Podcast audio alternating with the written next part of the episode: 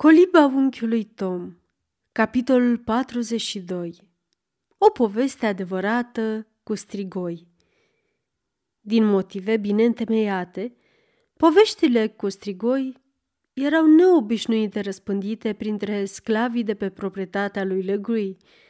Se povestea în șoaptă că în miezul nopții se auziseră pași coborând scările podului și umblând prin casă – în zadar fusese încuiate ușile intrării de sus. Fie că avea în buzunar o cheie dublă sau folosea un străvechi privilegiu al stafiilor de a se strecura prin gaura cheii, strigoiul se plimba mai departe, cu o lipsă de sfială îngrijorătoare. Părerile erau într-o oarecare măsură împărțite. În ce privește forma exterioară a fantomei, și aceasta datorită unui obicei străvechi răspândit printre negri și, după câte știm, și printre albi, și anume de a-și ascunde capul sub pătură, cearșafuri sau tot ce ar putea servi drept adăpost în asemenea ocazii. După cum știe fiecare, când ochii trupului sunt scoși din funcțiune, ochii închipuirii devin neobișnuit de vii și de ageri. Circulau deci o mulțime de descriere amănunțite ale fantomei, întărite prin jurăminte, dar care, așa cum se întâmplă adeseori, nu se asemănau în nicio privință. Cu o singură excepție însă, toate erau de acord asupra caracteristicii obișnuite și comune a întregului trib de strigoi, obiceiul de a se desfășura într-un ceașaf alb. Bietele făpturi nu cunoșteau deloc istoria antică și nu știau că Shakespeare consacrase această îmbrăcăminte, povestind cum morții, înfășurați în albe lințolii, scoteau țipete ascuțite și băteau ulițele Romei. Și prin urmare, faptul că toți au adoptat același simbol este un lucru izbitor în pneumatologie – pe care îl recomandăm în general atenției tuturor spiritiștilor. Oricum ar fi, avem motive personale de a afirma că o arătare înaltă, înveșmântată într-un ceașaf alb, se plimba la orele cele mai consacrate ale fantomelor, în jurul proprietății lui Legrui, ieșind prin uși, alunecând în jurul casei, dispărând la anumite intervale, reîntorcându-se, strecurându-se tăcută pe scări și retrăgându-se în podul fatal. Dimineața, ușile erau toate bine închise și zăvorâte ca întotdeauna. Legri nu putea să nu audă aceste zvonuri șoptite și ele îi păreau cu atât mai tulburătoare cu cât precauțiile ce se luau spre a-i fi ascunse erau mai vădite – Bea mai mult rachiu ca de obicei.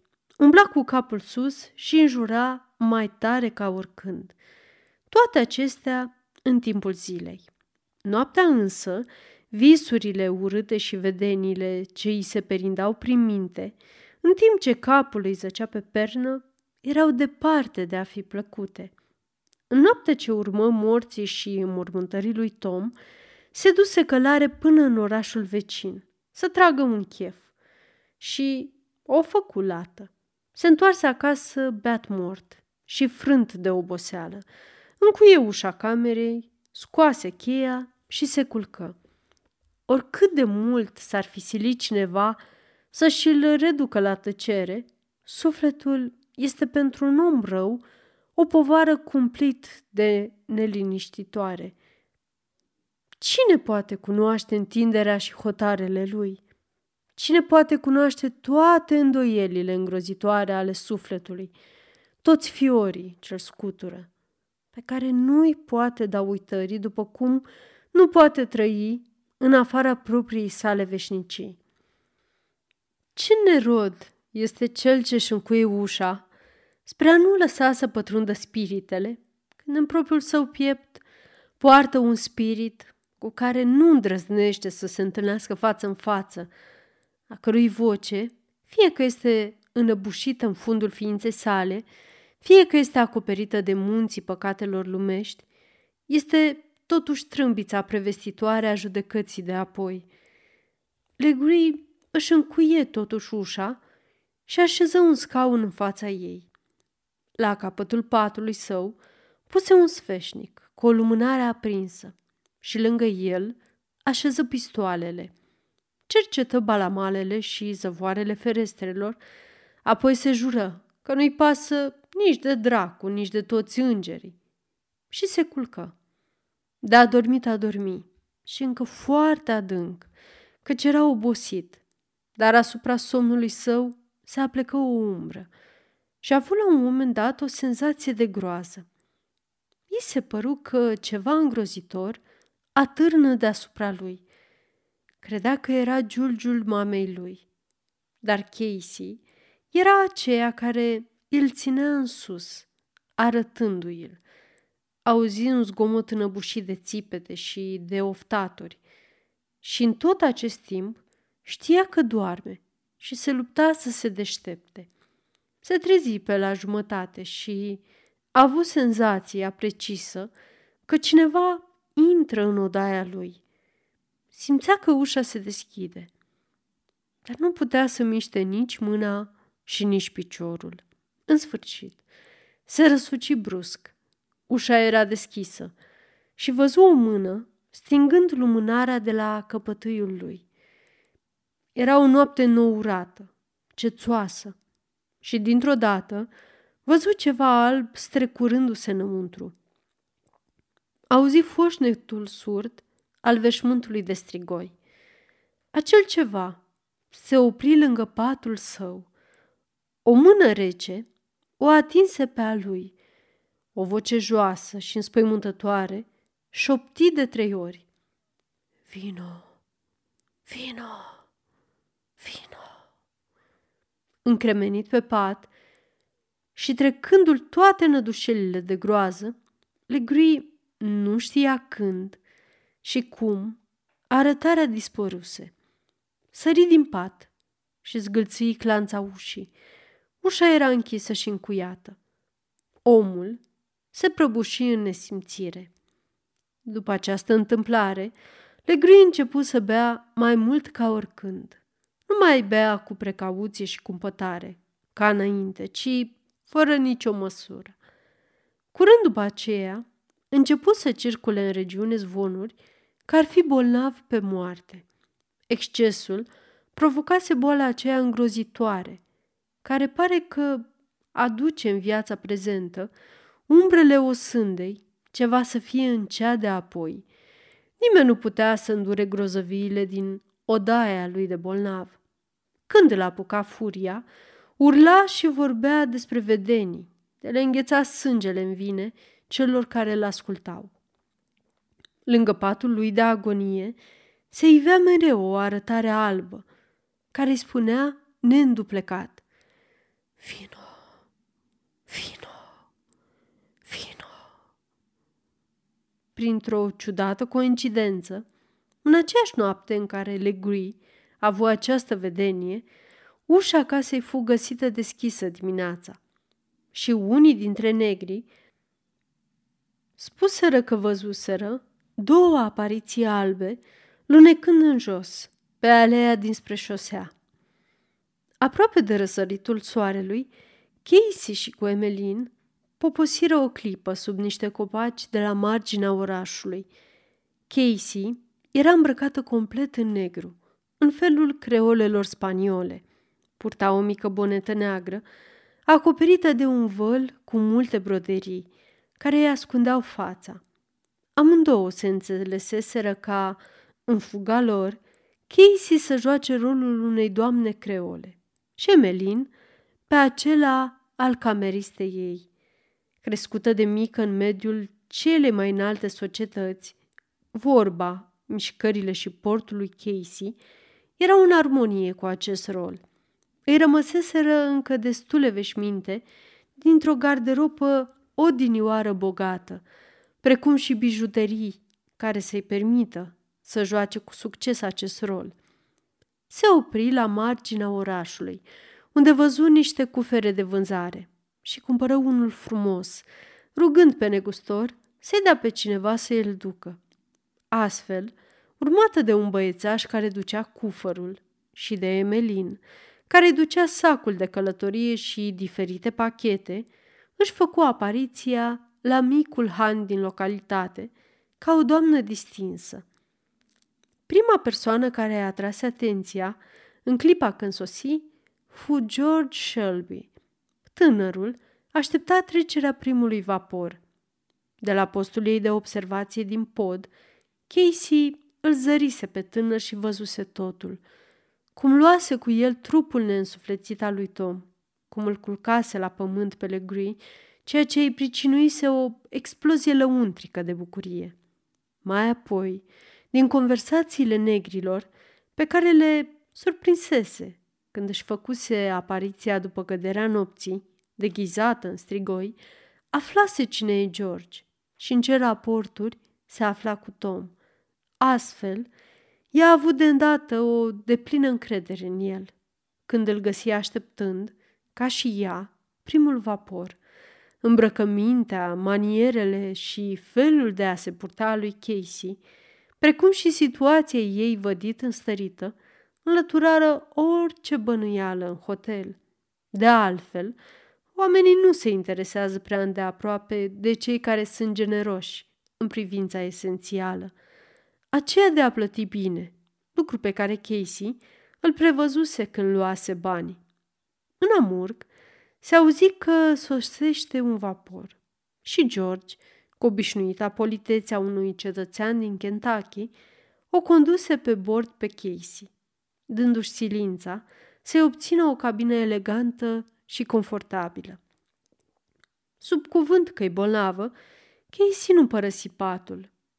Și cabina tot timpul navigației pe râul Roșu, fiind îngrijită cu un respectuos devotament de către însoțitoarea ei. Când ajunse la fluviul Mississippi, George, care aflase că itinerarul ciudatei doamne în susul apei, coincide cu al său, o întrebă dacă nu dorește să rezerve și pentru ea o cabină pe același vapor. Deplângând sincer starea sănătății ei și dorind să facă tot ce stă în putință ca să o ajute. Iată deci, întregul grup îmbarcat cu bine pe vaporul Cincinnati, navigând în sus pe fluviu cu toată presiunea cazanelor. Starea sănătății lui Casey era mult mai bună. Rămăsese pe punte, veni la masă și toată lumea de pe vapor fu de acord că misterioasa doamnă trebuie să fi fost cândva foarte frumoasă. Din clipa în care George o zărise întâia dată, fusese tulburat de una din acele asemănări nesigure, greu de deslușit – care a tulburat pe aproape fiecare dintre noi cândva și care îl intriga tot mai mult pe tânărul Shelby. De aceea nu se putea opri de a o privi și de a observa mereu pe Casey. Fie la masă, fie stând în fața cabinei, ea întâlnea mereu ațintiți asupra ei ochii tânărului. Casey început să fie neliniștită și să creadă că ar bănui ceva.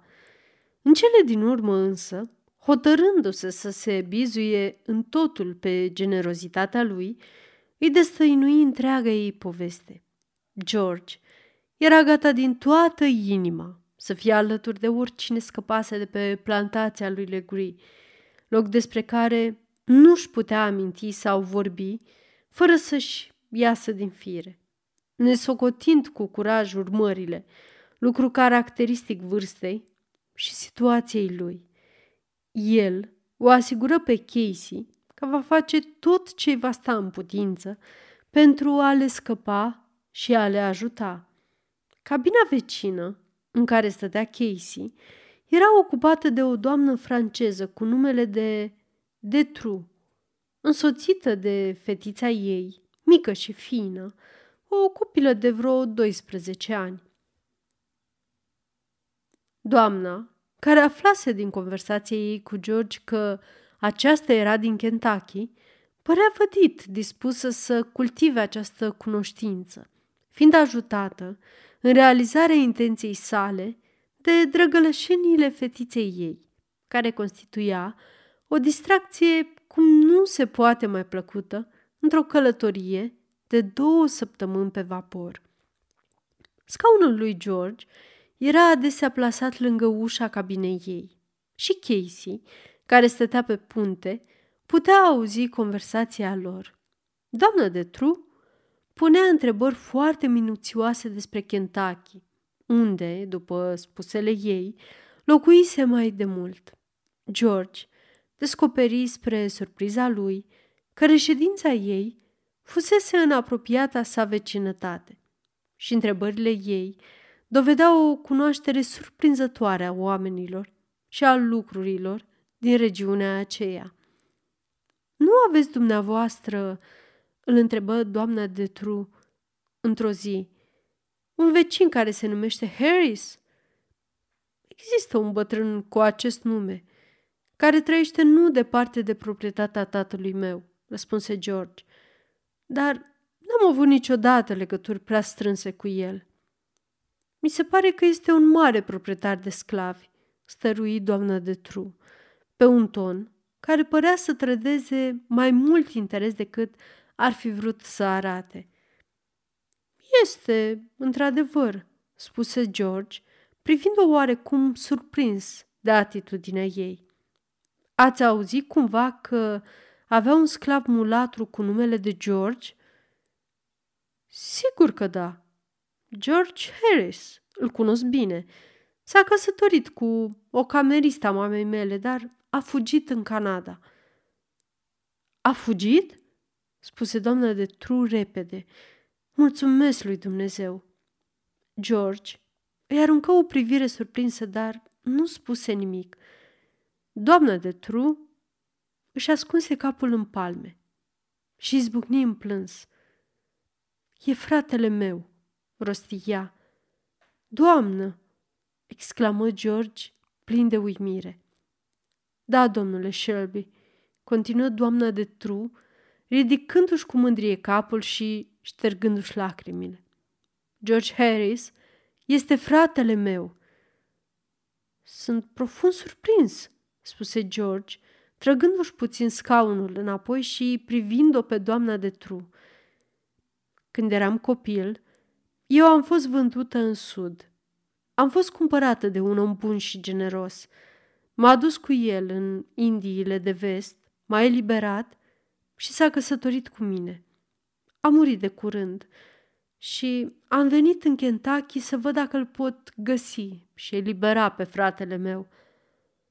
L-am auzit vorbind despre o soră cu numele de Emily, care fusese vândută în sud. Eu sunt, zâmbi doamna de Tru.